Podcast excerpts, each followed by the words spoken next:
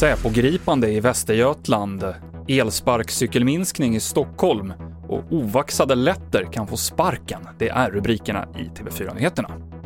En man i Falköping som tros ha kopplingar till våldsbejakande högerextremism har begärts häktad misstänkt för förberedelse till grov allmänfarlig ödeläggelse.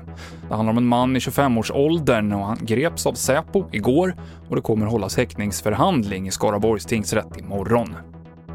Läkemedelsföretaget Pfizer säger att bolagets piller mot covid-19 har visat sig vara väldigt effektivt. I en studie så har antalet sjukhusinläggningar och dödsfall minskat med 89% bland patienter som riskerade att bli svårt sjuka.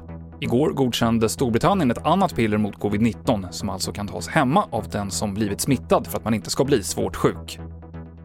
I Lettland så får nu arbetsgivare rätt att sparka anställda som vägrar vaccinera sig. Det har tidigare varit vaccinkrav för anställda inom bland annat sjukvård och skola, men nu så gäller det alla jobb med kundkontakt eller där arbetsgivaren anser att det är nödvändigt. Lettland införde en ny lockdown i oktober på grund av skenande smitta. I Stockholm så ska antalet elsparkcyklar halveras efter årsskiftet efter mycket kritik om att de är alltför många, är i vägen och orsakar olyckor. Antalet operatörer ska också bli tre istället för dagens åtta, säger Stockholms trafikborgarråd Daniel Heldén.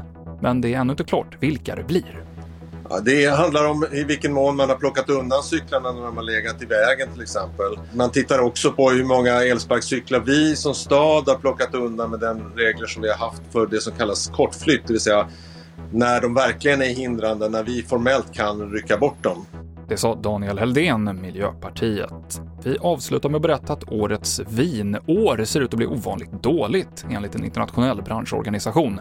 Anledningen är att de ledande europeiska vinproducenterna, Frankrike, Spanien och Italien, har haft dåligt väder under året. Särskilt tufft är läget för Frankrike som har sin lägsta vinproduktion på över 60 år. Fler nyheter finns i appen TV4 Nyheterna. I studion Mikael Klintevall.